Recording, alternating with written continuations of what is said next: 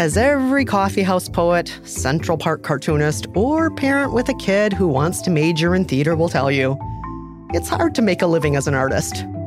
In the world of music today, streaming dominates consumption habits.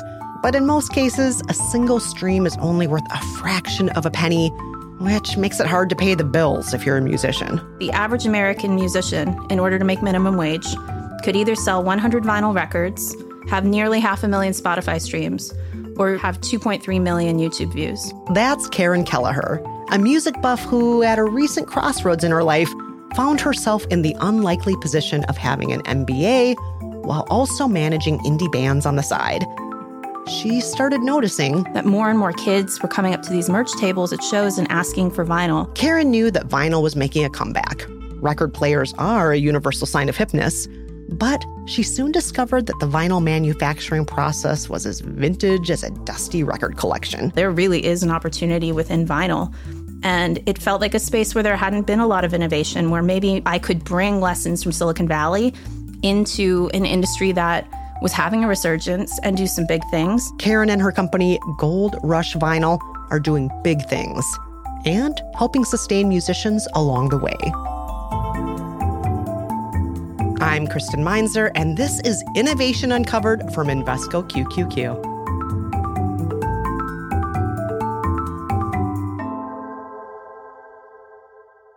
So far this season, we've heard from engineers who are revolutionizing football with the world's first robotic quarterback and a chief technology officer who's developing the next generation of hearing aid technology.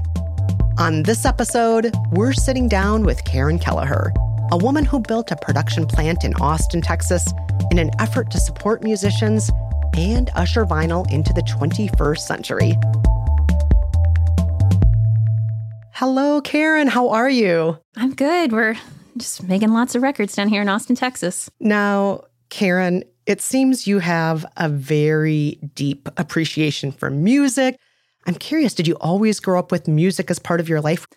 I grew up in a household with a lot of music, and from an early age, my dad would sneak me into his car and we'd go on drives and listen to music from the 70s and 80s that he loved so much. And my mother was very into Broadway musicals. So I grew up with a real appreciation for music. I started taking lessons when I was younger and realized I didn't have much of a talent for it, but I was fascinated by the actual music business. How is it that some talented artists became household names and some were never heard from? And in high school especially, I took it upon myself to make mixtapes for people to try to shine light on those artists that weren't necessarily getting played on the radio, but were really talented and I wanted more people to know about. Oh my gosh, you're making all my memory sparkles tingle right now. I'm thinking about all those mixtapes I used to have as a kid and so on. Oh, I try to explain to our interns, you guys don't even know how good you have it. You get to make a playlist online with any music in the world, whereas I wasted so many hours of my life waiting for that DJ to play the song and hopefully not talk over the intro so I could use it for a mixtape. Yes. Oh my gosh. Yes, yes, yes.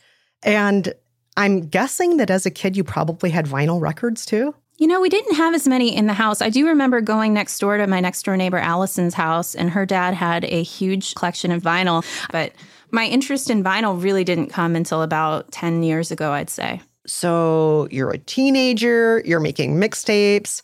Fast forward, and you are running Gold Rush Vinyl. What happened in the in-between years? Well, I thought I was going to go work in politics. You know, I grew up in the Washington, D.C. area and was fascinated by business and by law. And luckily, after my freshman year of college, realized I didn't want to do that job. And I think it's just as important to realize what you don't like to do as much as it is to discover a passion. And I didn't really see music as a viable career for myself until I was lucky to meet the founders of Paste Magazine in Decatur, Georgia, which is where I went to college. They were starting an indie music magazine and film magazine that shined a light on music, art, film, and culture that wasn't necessarily in the mainstream. So that was my first job out of college, was working for that magazine as a marketing director. And it was a dream job. It showed me how much there is to do in the music industry. I later went on and got my MBA and thought I would get out of the music business and move into something more traditional like tech. And came to realize that it was a real special thing to have a career path in something I was passionate about. I mean, music has existed since the beginning of time, right? And it's just the ways we consume it, the ways that we create it have changed. So it felt like, wow, if I'm going to build a career in something, music is something that will always be there. It's so much fun to work in. And it actually led me to the technology side of music. So before opening Gold Rush Vinyl, I actually was the head of music partnerships at Google and was starting to see a slowing of innovation in the digital music space. And one thing in particular that really was hard for me was seeing how little royalty payments musicians were getting from digital music. At the same time, my sister and I were managing bands, and we started to see how much vinyl was making a comeback, that more and more kids were coming up to these merch tables at shows and asking for vinyl. And I would even ask the kids, do you own a record player? And a lot would say, no, I just want the band to sign this and I'm going to frame it on my wall. And more became fascinated with the economics of vinyl. How is it that musicians can make money in this new Wild West of the digital music space? And vinyl really made a lot of money for the artists I worked with and was not going to get any less popular, it seemed. So it, in a winding way, led me to now owning a factory.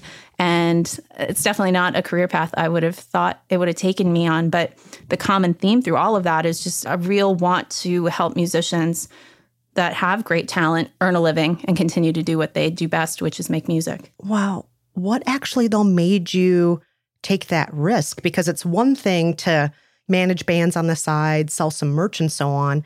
And it's quite another to leave Silicon Valley, one of the most coveted companies in the world, and relocate and start pressing records.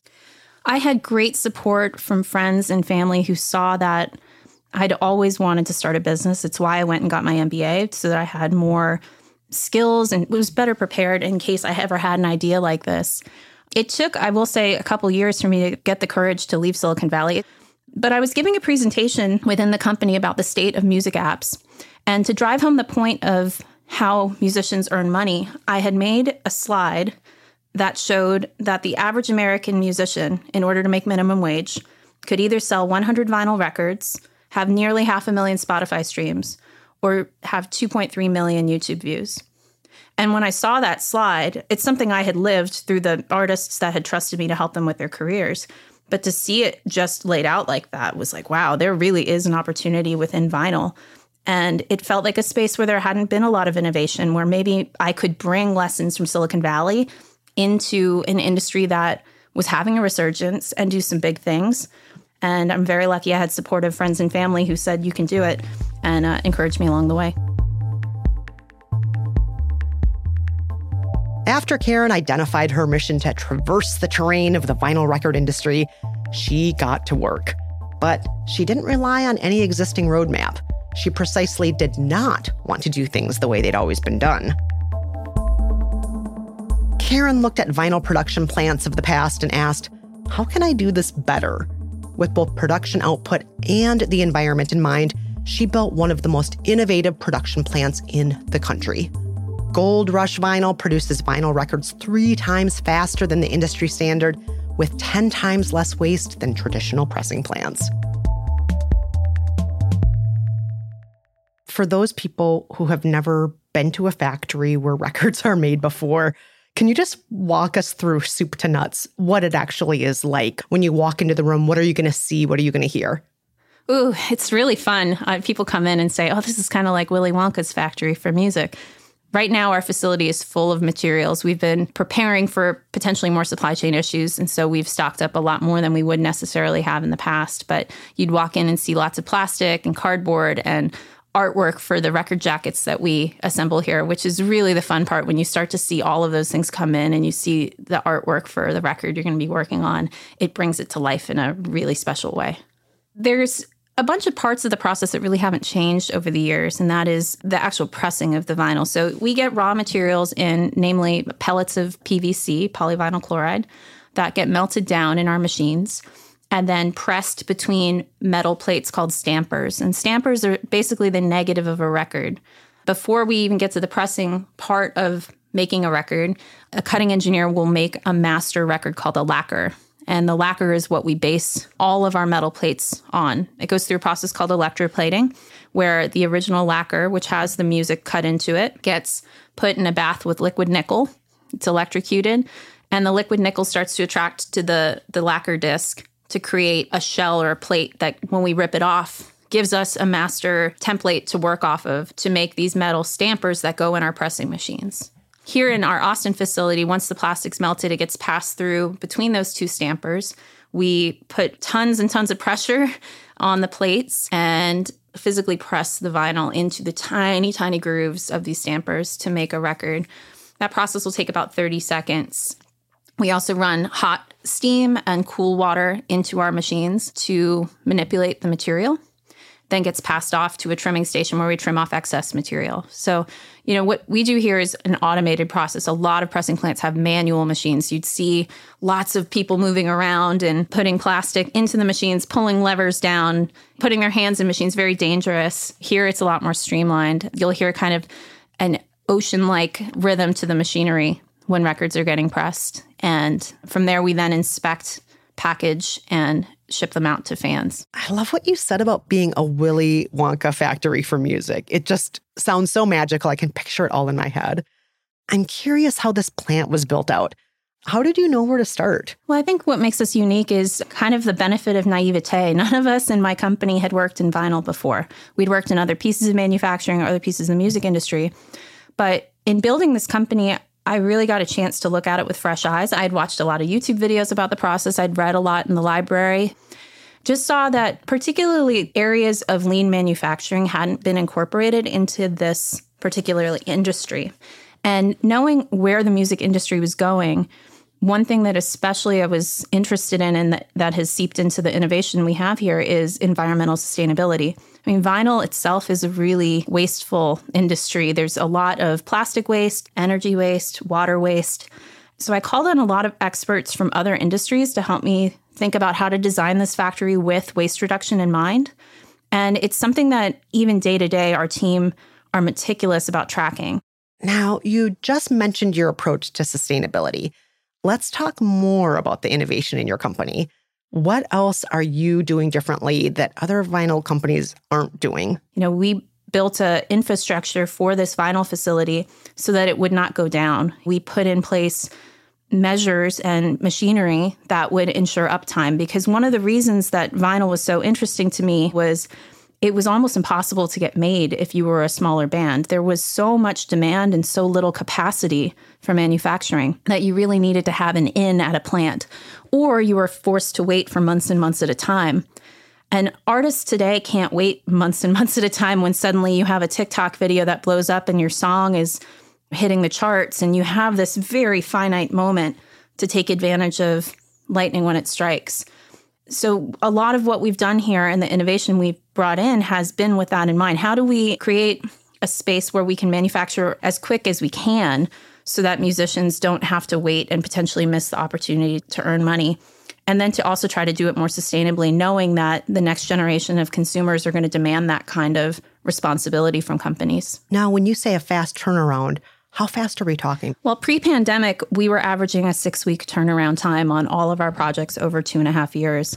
And that's compared to an average turnaround time in our industry of 3 to 6 months. Now, I say pre-pandemic because like so many companies, we've just been hit by supply chain delays that, despite all of the things we do internally here to try to speed up our production process, have been delayed. But part of how we're able to do that so quickly is just my team have accepted the challenge I put in front of them to say, we're going to do it that much faster. We're going to turn records around 3 times faster than anyone else. That's amazing. And tell me more about the efforts you're making to use energy efficiently. So we made this facility from the ground up, essentially. You know, rented a warehouse space, but did all of the construction and the building of the infrastructure. And there's a couple key things that honestly I didn't know I was going to have to invest in, which have made all of the difference. And that is really the infrastructure around our water supply and how we use our energy. So we have the pressing machines that actually are kind of the showpiece where the records get pressed. But a lot of what makes that process work is behind the scenes in our equipment room, where we have steam generators and chillers and cooling towers, heat exchangers, pumps, all of these things that work behind the scene to deliver tremendous amounts of steam, cold water, and energy to the pressing machines. And putting all of that together in the way we had not been done before. We really didn't follow the blueprint of past plants. And that's partly because of a philosophy that we really embrace here. And that is that we don't believe in the, quote, way it's always been done.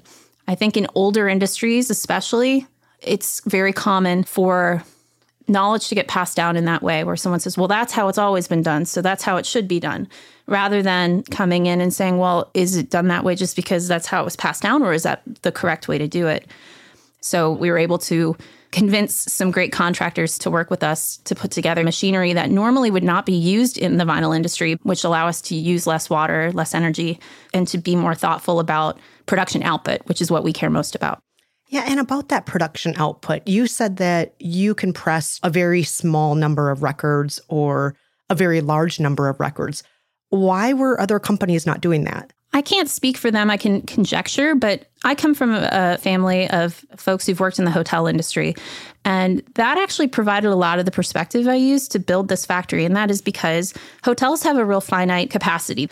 And every room has to make you money. It has to be sold thoughtfully. From growing up around that industry, you can see how it's easy to sell off a whole week to a convention and say, yay, we sold that week off. But then it prevents you from selling to more routine customers who need to come every single Tuesday, whether for business or what have you.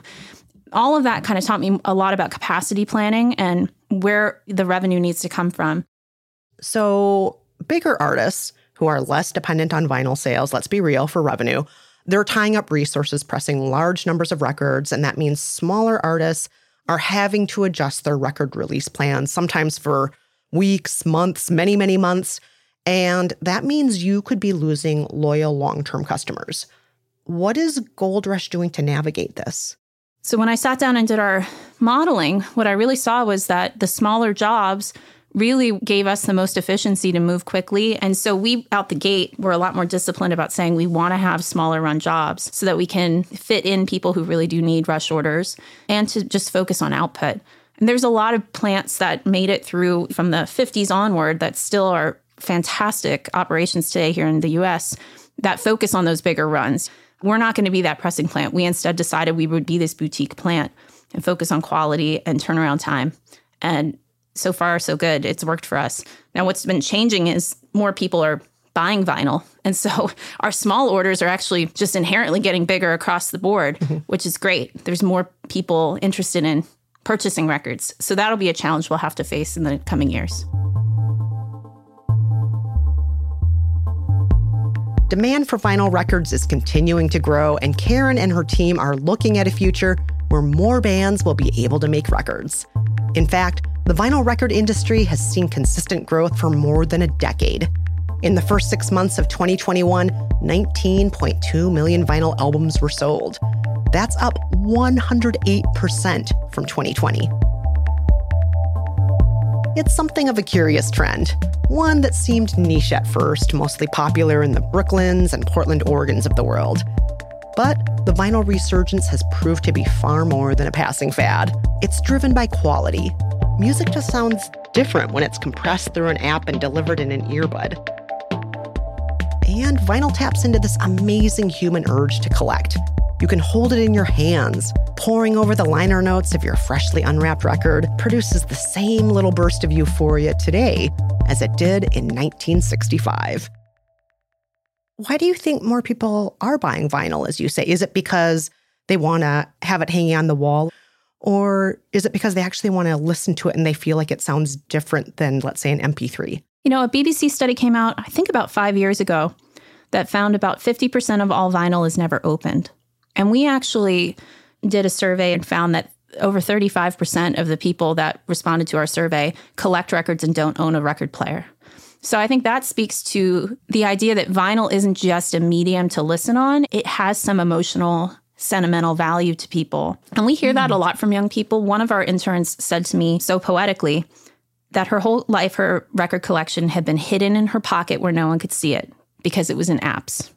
But when she has vinyl in her dorm room, when people come in, they know immediately what music she likes. And that piece of it, what does music say about us? What is your choice of where you spend your dollars, you know, say about you and your taste, is a really big piece of why vinyl has exploded.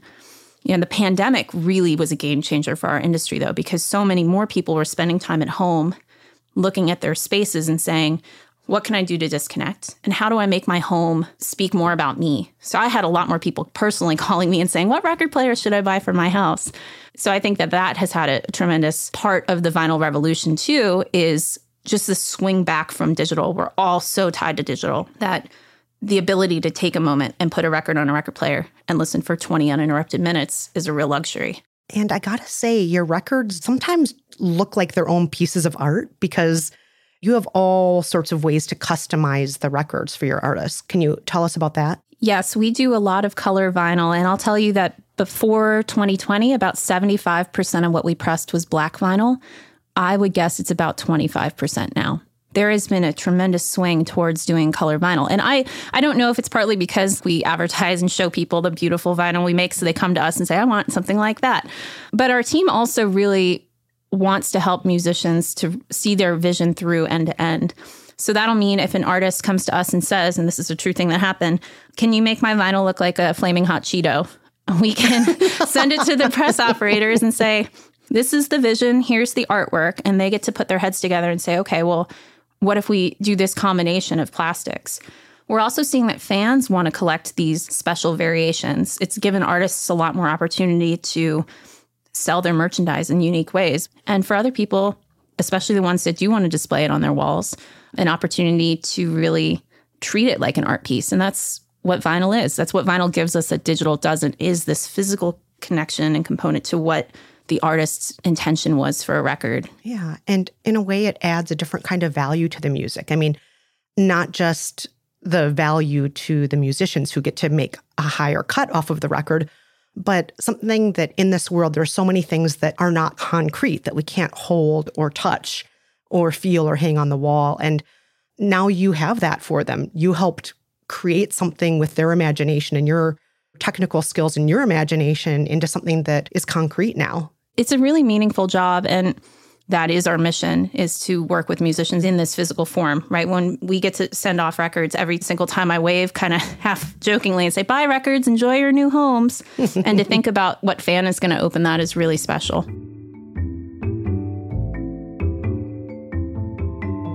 Karen Kelleher, this has been such a delight. Thank you so much for talking with us today. Oh, and thank you for shining light on the work that my team is doing. Thank you for listening to Innovation Uncovered from Invesco QQQ. On the next episode, we'll hear from Dallavant, the founder of Aquagenuity, a company that is imagining a future where everyone has access to real-time water quality data. Most of our cellular health and all of that can be traced back to environmental factors. If there's any kind of toxin or contamination in the air or in the soil, it ultimately is going to end up in our water supply. Subscribe to Innovation Uncovered, and if you're digging what you're hearing, leave us a review.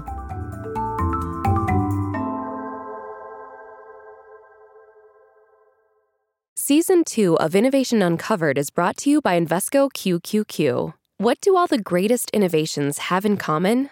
Agents, ordinary people who shape the future by putting their money behind the right ideas. Invesco QQQ is a fund that allows you to access the innovators of the NASDAQ 100, so you don't have to be an inventor to help create what's next to come. Become an agent of innovation with Invesco QQQ. To learn more about what this fund can mean for your portfolio, visit Invesco.com/QQQ. There are risks involved with investing in ETFs, including possible loss of money. ETFs are subject to risks similar to those of stocks. Investments focused in the technology sector are subject to greater risk and are more greatly impacted by market volatility than more diversified investments. The NASDAQ 100 Index comprises the 100 largest non-financial companies traded on the NASDAQ. An investment cannot be made directly into an index. Before investing, carefully read and consider fund investment objectives, risks, charges, expenses, and more in prospectus at Invesco.com. The opinions expressed are those of the speakers, are based on current market conditions, and are subject to change without notice. These opinions may differ from those of other Invesco investment professionals. Invesco is not affiliated with T. Brown Studio, Kristen Meinzer, or any of the subjects or companies referenced in this episode. This content should not be construed as an endorsement for or a recommendation to invest in any of the companies referenced in this episode. Invesco Distributors, Inc.